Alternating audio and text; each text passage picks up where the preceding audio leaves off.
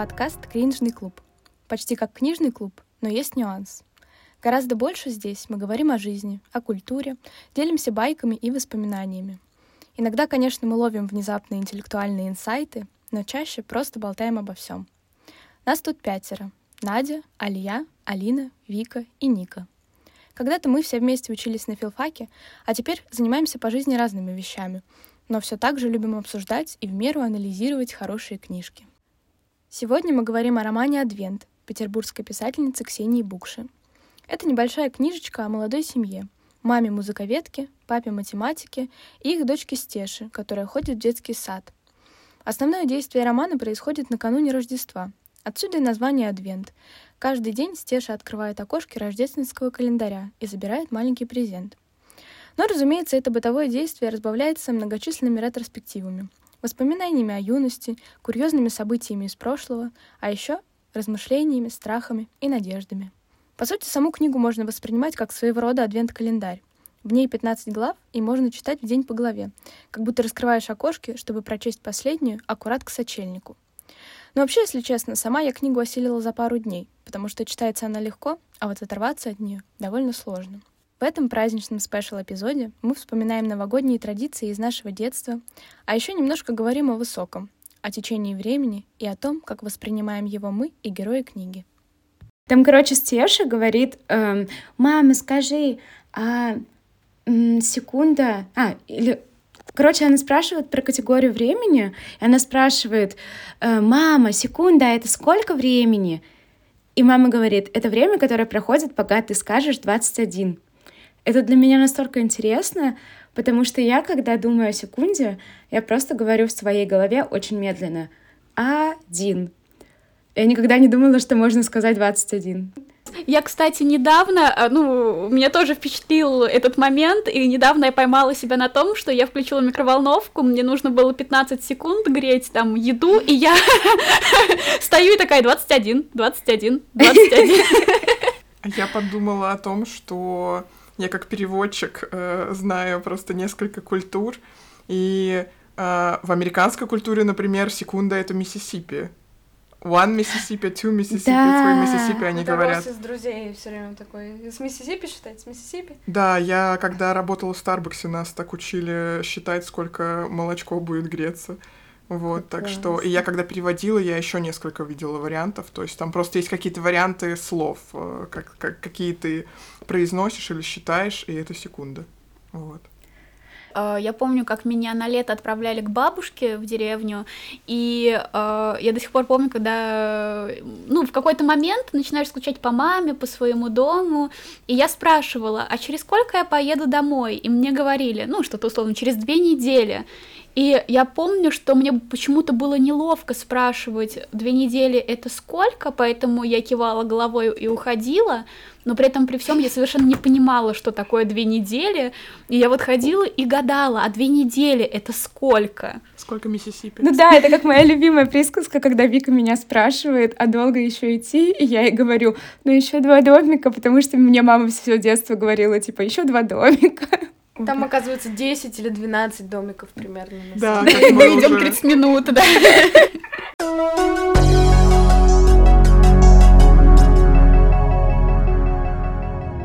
А, книгу я читала очень быстро. Она легко прочитывается, она очень смешная, легкая, забавная.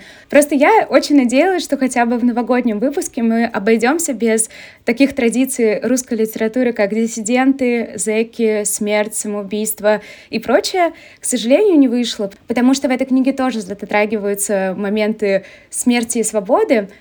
Момент, который меня задел — и который меня очень вдохновил и в целом заставил задуматься, это все, что касается времени, а именно восприятие времени в романе.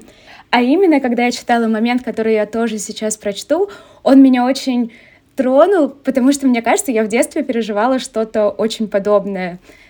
Э, это момент со Стешей. Стеше стало страшно, ей захотелось остановиться и пойти обратно, туда, где был автобус. Но она вспомнила, что там его уже нет, он уехал дальше, на улицу кораблестроителей. Она поняла вдруг, куда именно ведут все эти секунды и минуты, куда они ведут ее, Стешу и маму, и папу. Это было страшно, ну просто чудовищно. Теперь же она безутешно плакала при маме, потому что поняла, что мама не конечная инстанция, и что перед временем она бессильна. И я в действительности помню такие моменты из своего детства, когда я вдруг осознавала, что время настолько быстро бежит, и вдруг я не успею пережить все, что я планировала пережить в детстве и в будущем. И более того, что когда-то мои родственники кончатся, когда-то счастливое время кончится. Счастливое время для меня было время школы, наверное, в тот момент. И для меня вот этот э, это восприятие времени с Тешей очень вернуло меня к тем эмоциям, и мне даже в настоящем, когда, казалось бы, я взрослая, стало очень страшно. Э, поэтому я хотела спросить, как у вас с восприятием времени в романе, что для вас было интересным? У меня, наверное, запомнился касаемо времени в романе больше другой момент. Момент, в котором течение времени показано с точки зрения юности, тогда, когда время становится бесконечным и неважным, когда ты влюблен и молод. Я тоже зачитаю цитату. Они пили дешевое местное вино, любовались розами в садах и полисадниках, почти не тратили денег, почти ни о чем не говорили, не считали дней и часов. Им было клево, просто здорово. То есть интересно, что время в романе показано с различных точек зрения его течения. А, и, наверное, это не совсем так традиционно, можно сказать, потому что я, например, в детстве, в возрасте стеши, не задумывалась про ход времени как таковой. Я помню, что у меня был момент, когда я поняла, например, что моя бабушка смертна, но тогда я еще верила в магические силы, и помню, я тогда загадала желание, вот, что бабушка, не, чтобы бабушка никогда не умерла. А, мне кажется, пора время больше задумываешься уже, когда ты взрослый, и мне вообще достаточно близка эта проблема, потому что я очень как-то близко к сердцу, наверное, воспринимаю эту тему, и э, мне иногда становится очень страшно от того, с какой скоростью летит время. Я могу даже заплакать от э, осознания того, что мне скоро 30, но... Э, Ой, очень скоро. Вообще-то очень скоро. Вообще-то скоро, да. Но в следующем году мне будет 26, а это значит, я ближе к 30, чем к 20, и эта мысль меня, честно говоря, очень пугает. Но мне еще понравилось то, что в романе показан другой тип личности, не похожий на меня, наверное. А, такая личность не от мира сего, и для них линейность времени непостижима, и время течет для таких людей немножко иным образом, если в их голове вообще имеется такое понятие которое можно было бы назвать временем. И таким героем в романе является Костя. А, цитирую. «У Кости не было задачи и плана, да и для воли надо жить в обыкновенном времени, в часах и днях. Разумеется, Костя всегда знал, который час, но был категорически против того, чтобы придавать этому определяющее значение. А, Костя вообще такой достаточно интересный персонаж, и посредством его все-таки показано то, что мы все воспринимаем время по-разному.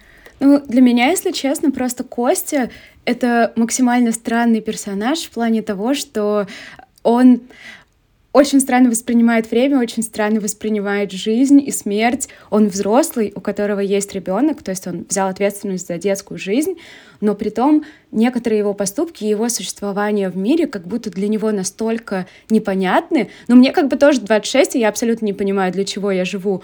Но мне кажется, я как будто не настолько потерянная потому что он в действительности как будто в действительности он в действительности как будто в дереале постоянном живет. Ну да, такая личность, как я уже сказала, не от мира всего. И здесь, наверное, стоит сказать, что взрослый это вообще такое очень да, размытое понятие. Не очень понятно, что нужно, да, как именно ребенок становится взрослым и в чем это выражается. То есть все равно, наверное, у нас какие-то черты из детства остаются, и ну, очень сложно определить, что такое взрослый. Да, есть такое. А, Ник, ты читала, как тебе Кости, как тебе Аня, Стеша и прочее?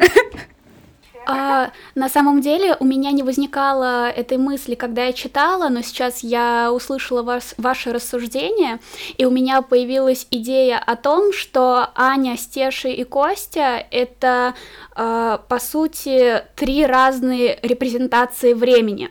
Э, Стеша — это такое очень цикличное время, Аня — это линейное время, а Костя где-то между — когда я читала роман, а, так как он а, называется «Адвент», и действие в нем происходит в связи с надвигающимся Рождеством, мне показалось очень интересным вспомнить, что в христианском мировоззрении время, во время богослужений претерпевает определенные изменения. Ну, например, как бы для верующего э, человека э, когда он отмечает Пасху, то он отмечает не то событие, которое однажды произошло, что Иисус воскрес, а Иисус воскресает для Э, христианина прямо в данный момент времени.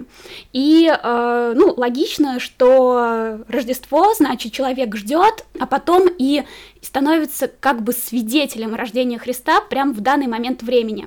Вот, и это про такую определенную цикличность того самого времени, э, когда, получается, на протяжении года человек из раза в раз переходит в разные состояния, в разные события, которые повторятся на следующий год. Стеша живет максимально в этом цикличном времени. То есть это бесконечные ритуалы у них с Аней, когда они едут в детский сад. И как раз-таки, Алиюш, ты э, зачитывала э, цитату из э, романа, когда Стеша внезапно осознает линейность времени. Это же происходит, когда у них путаются их ритуалы когда все идет не по плану, и впервые в жизни Стеша, как я понимаю, выбивается вот из этой своей цикличности, и она попадает в этот взрослый мир, где нету цикличности, где время идет из точки А в точку Б, и таким образом происходит ее, так сказать, первое осознание конечности, себя, своих родителей. Вот, еще чуть-чуть скажу про свою мысль о том, что Костя, Аня и Стеша это немножечко разные представители разных времен. Ну, как мы обсудили, Стеша это про цикличность, это такой мир ребенка, который наполнен ритуалами, наполнен магией, наполнен сказкой. У Ани и Кости время другое. Э, огромная часть романа посвящена э, их воспоминаниям из прошлого, э, что все-таки говорит о том, что они ощущают, что что-то про- прошло, что-то было в прошлом, что-то происходит сейчас, что-то будет в будущем. Вот. Интересно то, что у Кости эти воспоминания из прошлого, они максимально такие с, э, сюрреалистичные, то есть э, они как будто бы являются такими, знаете, набросками легким карандашом. Мы не совсем понимаем, что произошло, умерли ли его друзья, уехали ли они, или они прямо сейчас находятся вместе с ним.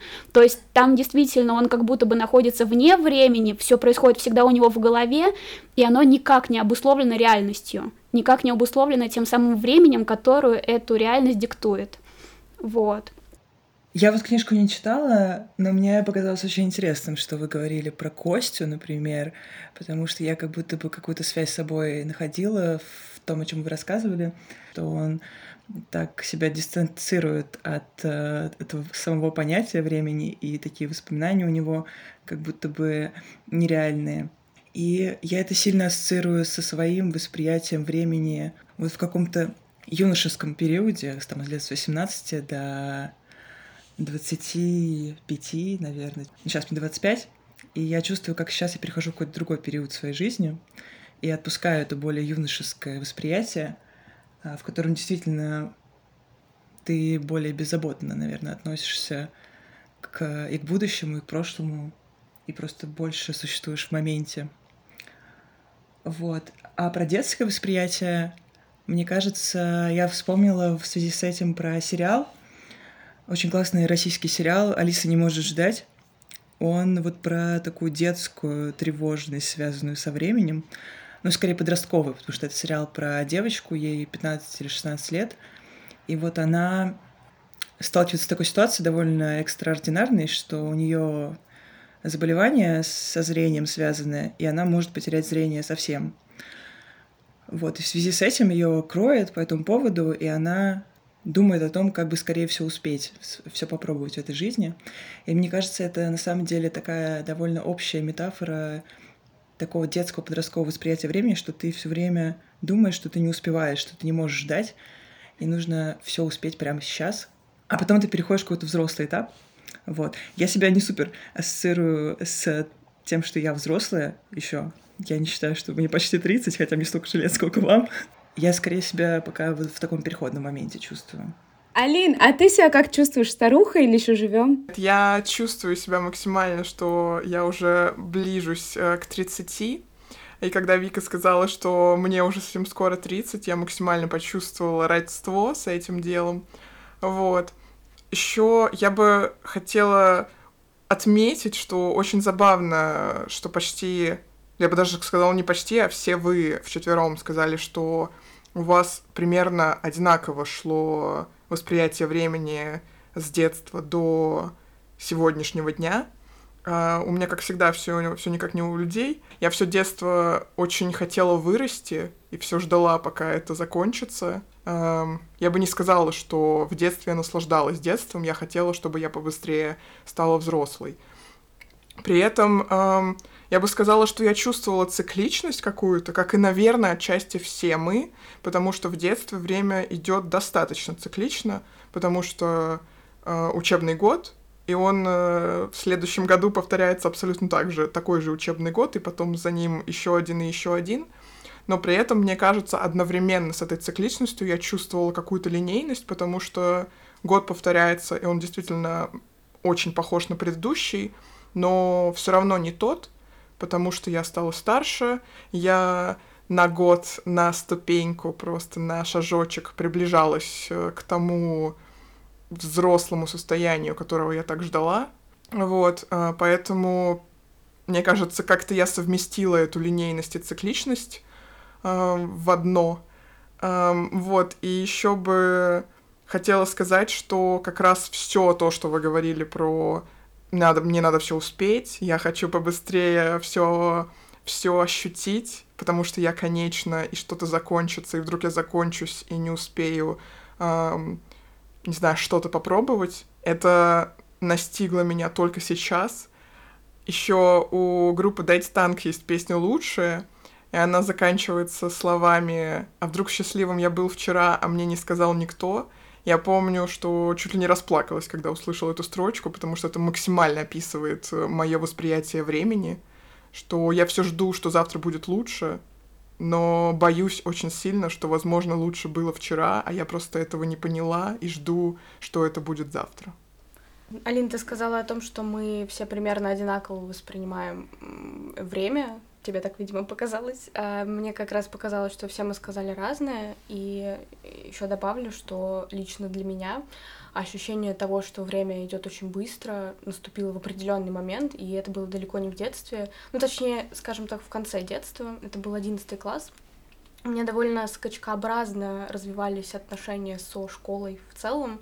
Я то ее ненавидела, то я ее очень любила. А вот в одиннадцатом классе я очень сильно сблизилась с моими одноклассниками. У нас была такая прям тусовочка. И в какой-то момент я поняла, что мне очень хочется застрять в этом времени с этими людьми, и пришло осознание того, что сейчас март, мы начинаем репетировать э, последний танец, и я настолько как-то близко это к сердцу приняла, что нам осталось вместе всего два месяца, а потом все, все это закончится, и дальше что-то неизвестное. И вот эта неизвестность меня очень испугала, и тогда вот именно вот в эти моменты я начала ощущать, что я не хочу, чтобы время вообще шло, я хотела именно остаться в этом, и это была моя зона комфорта, это были люди, которых я очень люблю. Из-за этого мне достаточно тяжело было переходить в какой-то новый этап. И вот это вот осознание того, что я не хочу, чтобы время заканчивалось, и понимаю, насколько быстро оно летит и как быстро оно пройдет, оно меня тогда очень испугало. И сейчас я в целом, наверное, периодически возвращаюсь вот в эти ощущения, когда понимаю, что э, в какие-то моменты счастья, наверное, я думаю, что вот сейчас я счастлива, и мне очень хорошо, и не хочется, чтобы это проходило.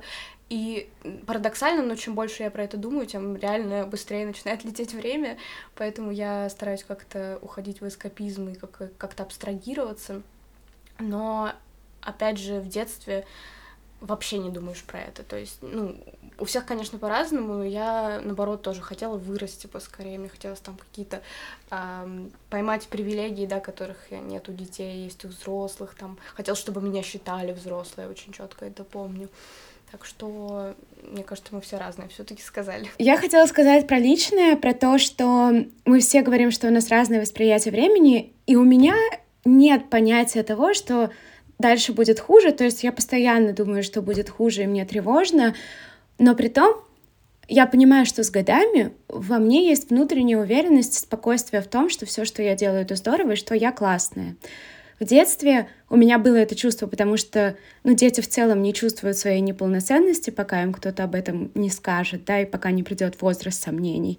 В подростковом возрасте я очень сильно сомневалась в себе, а сейчас как будто с годами мне становится настолько безразлично, что вот сейчас подумает кто-то обо мне, что я очень ценю это чувство. И я смотрю на всех своих друзей, которым 30 и которым за 30, и понимаю, что это абсолютно не отличается от моего восприятия мира сейчас, абсолютно не значит, что там дети, семья, ипотека и все в этом роде.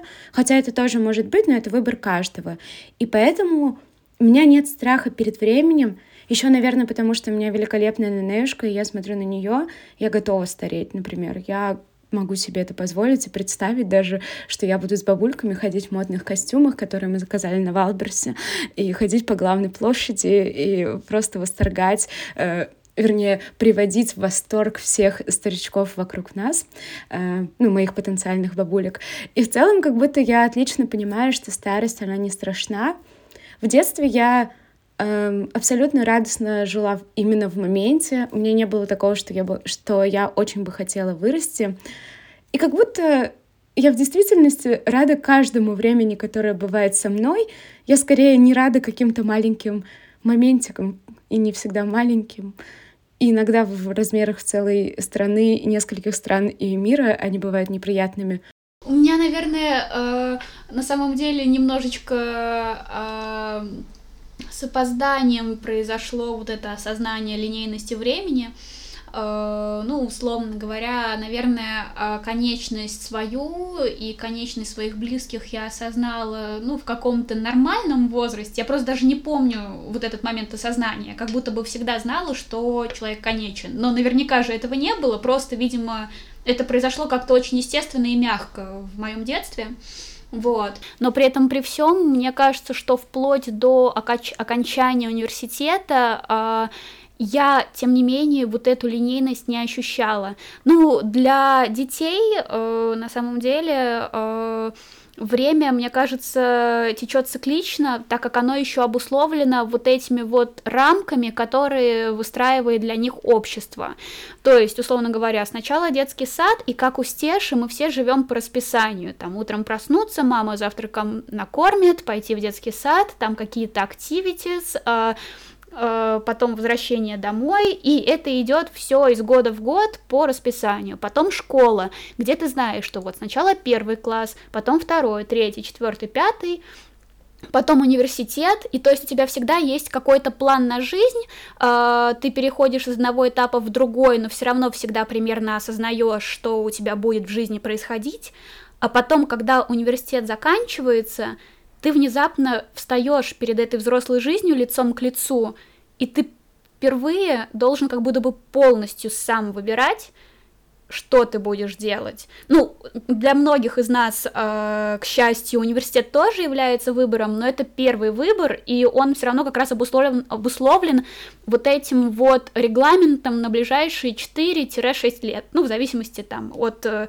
программы, которую мы выбираем. А потом э, становится сложнее, э, кому-то интереснее, кому-то наоборот грустнее, но я вот эту вот линейность времени как будто бы полностью осознала именно э, с окончанием университета, и э, уже прошло с этого момента года четыре, мы с вами все вместе там встретились, но меня как будто бы иногда до сих пор по голове бьет э, тем, что время течет, время бежит, я не знаю, что будет завтра, я не знаю, что будет через год, и меня это очень часто фрустрирует. И в такие моменты, конечно, очень сильно накрывает вот этот период ностальгии, когда мне хочется чуть-чуть назад, когда все понятно, все кристально ясно, и э, когда ты как будто бы, я даже не знаю, как будто бы зная правила, зная рамки, ты можешь в них быть более свободным, потому что тебе не нужно задумываться о завтрашнем дне. Вот какие-то такие у меня ощущения от моей нынешней жизни.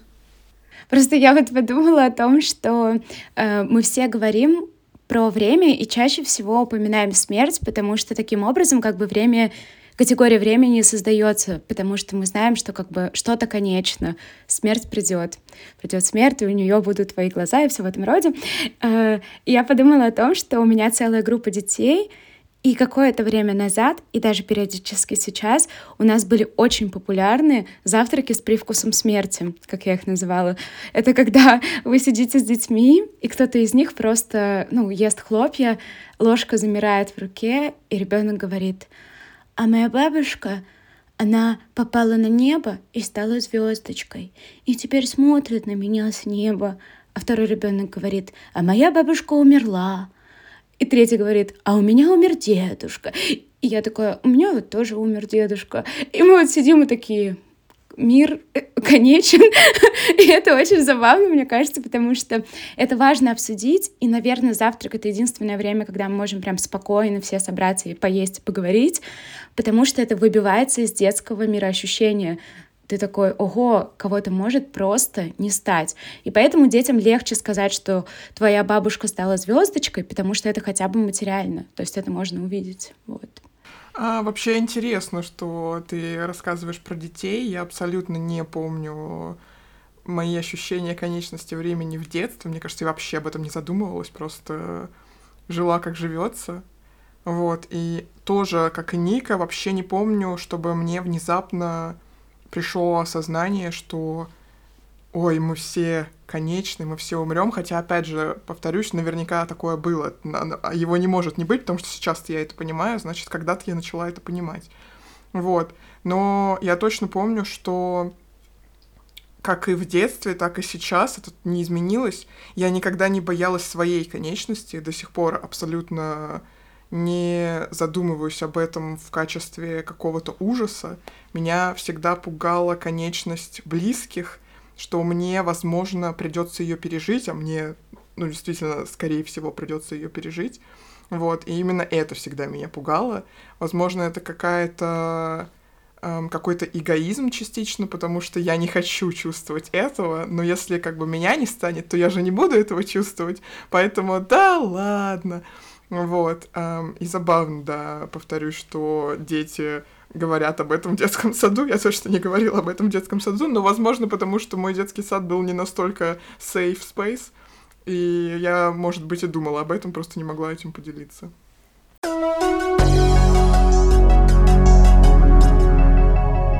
Я вот вспомнила о том, что мы как-то жили всей семьей очень-очень давно в однокомнатной квартире. Там было очень тесно. Но это был очень красивый э, район прямо в центре. И мы ходили каждый день кататься на аттракционах. И мама сделала нам рождественский календарь.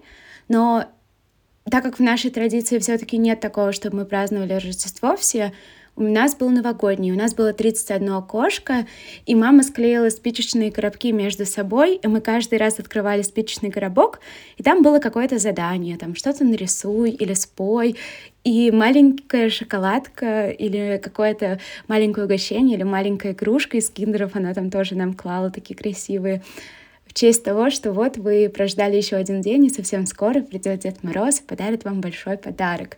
И для меня это было абсолютно сказочное время, как которого я очень ждала. Я всегда знала, что вот сейчас Тимур попросит дорогущий подарок, просто новый телефон.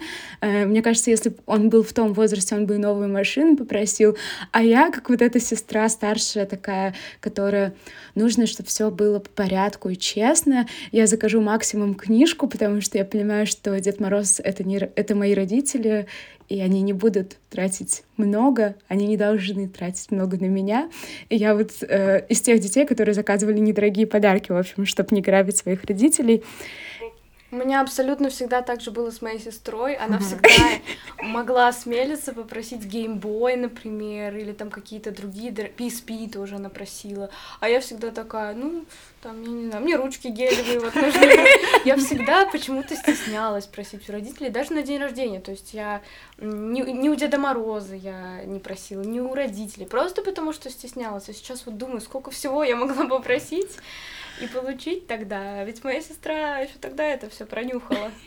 Блин, у меня есть потрясающая история. Опять же, как и с э, конечностью э, человека. Я не помню, когда я осознала, что Деда Мороза не существует. Но мне кажется, что я это стала понимать очень рано, но мама сделала такой финтушами в какой-то момент, что я прям помню, что я в него реально поверила. В чем суть? Я какое-то очень долгое время уже знала, что мой Дед Мороз это мама, вот, но я очень хотела щеночка, просто страшно хотела, и мама никогда на него не соглашалась, и я решила пойти на такие э, манипулятивные э, методы и написать Деду Морозу письмо, что я хочу щеночка далматинца. Тогда я смотрела этот фильм «101 далматинец», безумно его обожала. Вот. И в итоге где-то там накануне Нового года мне пришло, мама принесла в конверте таком безумно красивом письмо от Деда Мороза, где было написано, что там, дорогая Вероника, я получил твое письмо, но, к сожалению, в краях, в которых я живу, очень холодно, и на оленях до тебя добираться очень холодно, и щеночку, к сожалению, очень будет сложно пережить эту дорогу, поэтому я не смогу тебе, тебе его подарить, вот, но напиши, пожалуйста, мне, что ты еще хочешь, и я постараюсь исполнить твое желание. И я помню, ну, щеночка мне не подарили, но я помню, что я вообще не расстроилась, потому что для меня был такой шок, что я получила письмо от Деда Мороза. Я попросила какую-то куклу, которую мне подарили, и я в тот момент реально поверила, что это был Дед Мороз, а не мама. И я помню, как я потащила это письмо. То ли, то ли это, знаете, был или прям самый конец детского сада, или первый класс. Ну, то есть вот прям где-то вот в переходе. И я помню, как я потащила это письмо туда, и всем хвасталась, что мне Дед Мороз написал письмо, и все мне безумно завидовали, а я была очень счастлива. Вот, э, такая история у меня есть. Я считаю, что мама гений. А вы, кстати, помните момент, когда вы перестали верить в Деда Мороза и почему это случилось? У меня вот почему-то есть прям четкое воспоминание о том, как я перестала верить.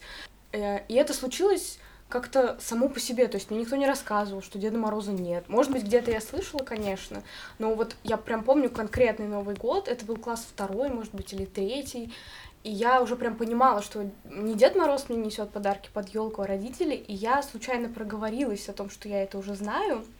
А, как раз-таки те гелевые ручки, про которые я говорила, эм, э, я помню, что я попросила у Деда Мороза, хотя уже знала, что прошу не у Деда Мороза, гелевые ручки, и он мне их принес, и я поняла, что это те самые гелевые ручки, вот именно такие мне и нужны были. И я спросила у родителей, мол, а как вы, как вы узнали? И мама такая, это не мы, это Дед Мороз. И я поняла, что я прокололась, говорю, да, да, точно, ну вы же Деду Морозу передавали мои пожелания. И я еще какое-то время делала вид, что я верю для моей младшей сестры, которая все еще верила тогда, но у меня уже было какое-то ощущение, что я э, знаю какой-то секрет, который не знает э, моя сестра, и мне ради вот нее нужно сохранять это волшебство тогда. Я не помню, чтобы я вообще верила в Деда Мороза. Я как будто как будто никогда, что ли, не верила в него. Короче, у меня вообще нет воспоминаний про то, что я в него верила или то, что я перестала в него верить. Но я точно помню э, год, когда я почти поверила в Деда Мороза. Это было точно до второго класса, потому что мы жили еще в доме. И до сих пор не знаю, на самом деле, случайно это произошло или нет. Мы на Новый год уехали эм, в театр, по-моему. Ну, короче, куда-то мы уехали и вернулись домой. И в комнате, где у нас стояла елка, открыто было окно. И я спросила, почему потому что мы точно его закрывали, и мама всегда закрывала вообще и двери, и окна, она всегда, всегда это проверяла. Вообще ответственная очень мама. Вот. И я такая, блин, а как же так? Окно открыто. И мама мне сказала, ну это, наверное, Дедушка Мороз забыл с собой закрыть. И я поднялась э, в эту комнату, это был второй этаж, где стояла елка, и там очень красиво намело снег, вот прям вот к елке. И я такая, это Дед Мороз! Вот, у меня был просто шок-контент. Но, опять же, даже после этого я не могу вспомнить, чтобы я потом перестала верить или там до этого верила. Просто у меня был какой-то магический маленький моментик, когда я такая, блин, наверное, это правда. Вот. Но вообще нет. И, мне кажется, я все равно как бы подсознательно не верила, но при этом не помню, чтобы я думала, что родители покупают мне подарки. Вообще не помню, чтобы я просила что-то на Новый год, хотя наверняка просила, а возможно и нет. Возможно, просто родители покупали что-то. То есть вообще нет воспоминаний э, выпрашивания подарков дорогих, недорогих. Э, ноль просто эмоций по этому поводу. Но точно помню, что мама очень классно выходила из ситуации, когда я теряла какие-то игрушки, и она как-то мне подарила на Новый год эм, тигренка, которого я потеряла, но я потеряла коричневого тигренка, а она мне подарила белого, вот, потому что не смогла найти такого же, как которого я потеряла, вот, и я такая, ну, блин, это же не он, и мама мне говорит, да ты чего, ты помнишь, сколько вообще времени прошло? Он наверняка, типа, долго ходил, э, шел к тебе, он подрос за это время, у него сменилась шкурка, и теперь он выглядит так. И я такая, да, это он! Вот, вот, так что именно какое-то восприятие магического у меня было из-за этого, за, за что огромное спасибо моей маме. И э, у нас в семье была такая традиция, которой, мне кажется, не было ни у кого вообще, ну, насколько я знаю. Мои родители достаточно долго говорили мне, что елку наряжает Дед Мороз. А, это делал папа, он делал это ночью. И мы с моей сестрой просыпались как-то утром 20, условно, 4-5 декабря и видели елку. И мы, естественно, были такие, а, елка! И это было ну, неожиданно это было какое-то волшебство, и папа всегда говорил, вот Дед Мороз ночью приходил, он сам нарядил елку. И мы, естественно, верили, и в какой-то момент я помню один из годов, мне уже было, ну, я не помню, лет 8-9, опять же, я долго не могла заснуть ночью, и помню, как начал включаться свет, начал происходить какой-то шум, я так немножко подглядывала, и в целом я уже понимала, что происходит, а папа подошел, проверил, я, конечно, сделала вид, что я сплю, естественно. Вот, ну и утром я так как-то намекнула, что вот я вчера довольно долго не могла заснуть, и мне кажется, все были расстроены.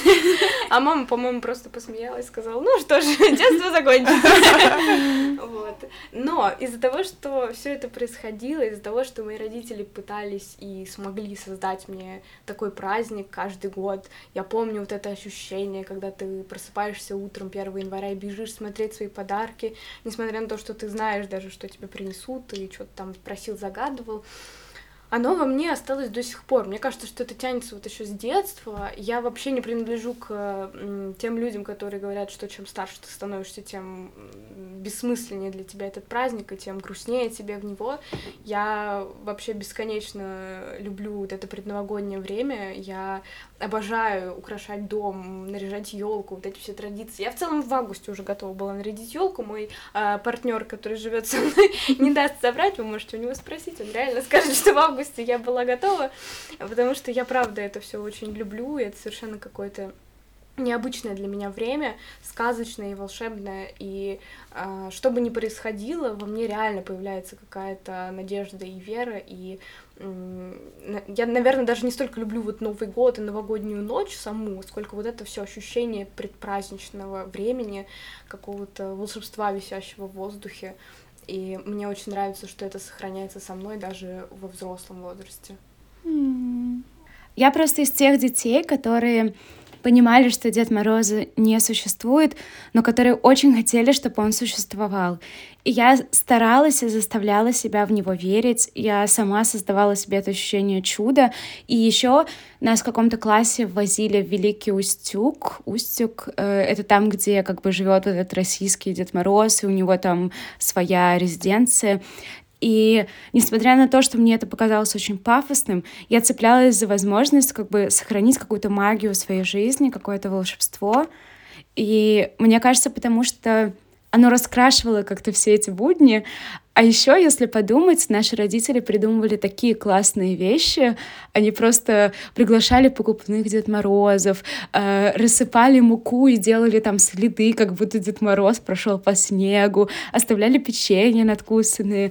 И это так классно. Я думаю о том, что когда, если у меня будут дети, я бы очень хотела для них создавать такое же сказочное ощущение Нового года.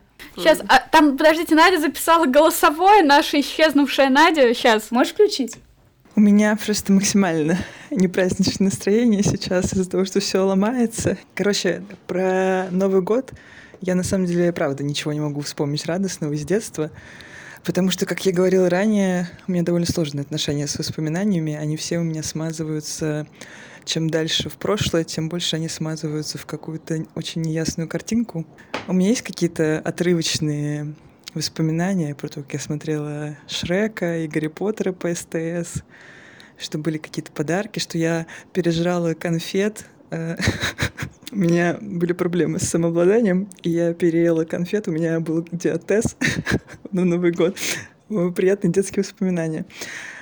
И на самом деле я думала о том, что из-за того, что у меня вот как-то не отложилось в детстве какого-то прям сочного э, праздничного воспоминания, я это сублимировала дальше.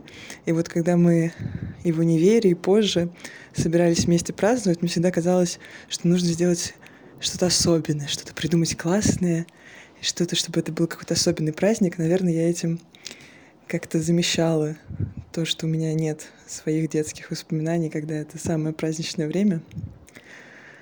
А, и я вообще очень вам благодарна за то, что вы всегда э, мне это праздничное настроение дарили, когда мы вместе праздновали Новый год. Люблю вас. А, блин, на самом деле я это поддерживаю Надю в этой теме с тем, что вообще-то последние Алиюша всегда уезжает к семье, потому что Алиюшна семья всегда очень далеко. А, не, от... очень. не очень, ну ладно. Башкирия не так далеко. Ну, я не знаю. Э, Как бы наши родители, они всегда там максимум в части езды от нас. Вот, и поэтому там последние годы мы вообще празднуем Новый год вместе.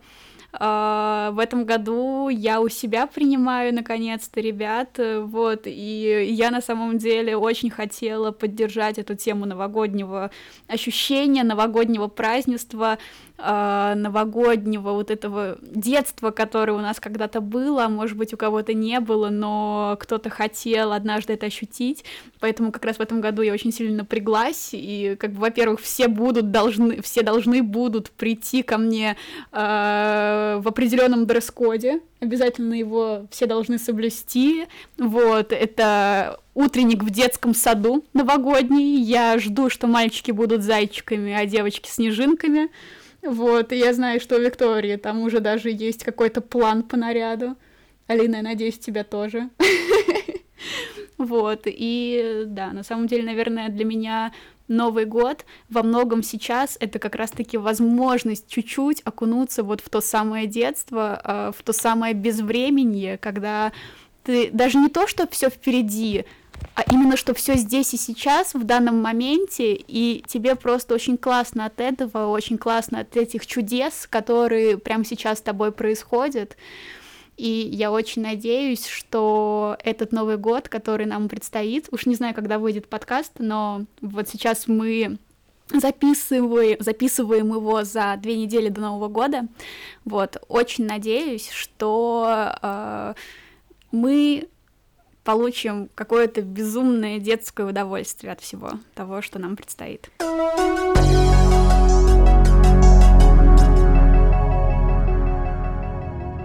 Мы очень классно поболтали сегодня про все на свете, и у меня к вам вопрос. Сколько вы ставите этому выпуску по шкале кринжа, где 0 — это наша с вами книга э, и разговоры о книге, и 10 — уход от книги в разные-разные дебри э, разного жанра? Мне кажется, что сейчас мы на самом деле очень мало уходили в кринж, и мы очень хорошо обсудили книжку.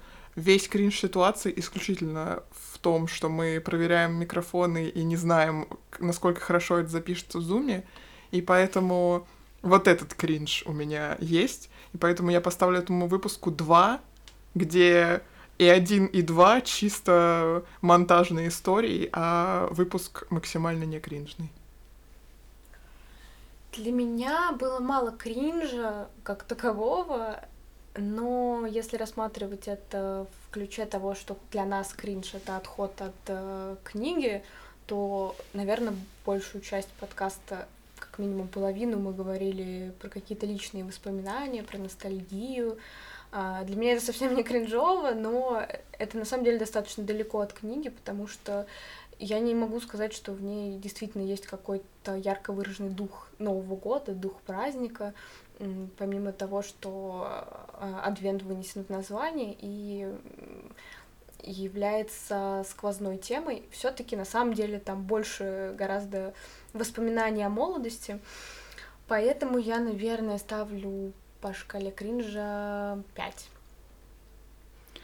А, я думаю, что я на этот раз поддержу Вику, а, потому что сначала я подумала о том, что от кринжа мы очень далеки, но по факту, наверное, просто для меня вот эти истории ностальгичные про детство не могут ассоциироваться с кринжом, потому что это всегда очень мило и уязвимо. Но да, от книги ушли мы далеко, поэтому я тоже поставлю 5. Я поставлю, мне кажется, 4, потому что мне все равно кажется, что мы остались где-то у порога книги, особенно в первой части про время, поэтому 4. И Надя поставила... Ставлю этому подкасту 10 э, кринжных Дедов Морозов из-за того, что мы не смогли справиться с зумом. Но что поделать? Итак, э, средний, средний кринжный показатель нашего второго выпуска — это 5,2. Вау! Целая половина кринжа. Итак, с вами были Алия, Ника, Алина Вика. И Надя! И Надя! Мы очень благодарны, что вы послушали этот новогодний спешл. Слушайте нас и дальше, мы постараемся выходить в эфир несколько почаще, обсуждать и рассказывать про интересные книжки, немножко добавлять в обсуждение кринжа или немножко, как пойдет. Слушайте нас, подписывайтесь на нас, ставьте нам лайки, рассказывайте друзьям, которые любят читать книги или просто любят слушать чужую болтовню. Поздравляем вас всех с Новым годом, пусть он станет чем-то большим для вас. С вами был подкаст «Кринжный клуб». Всем пока!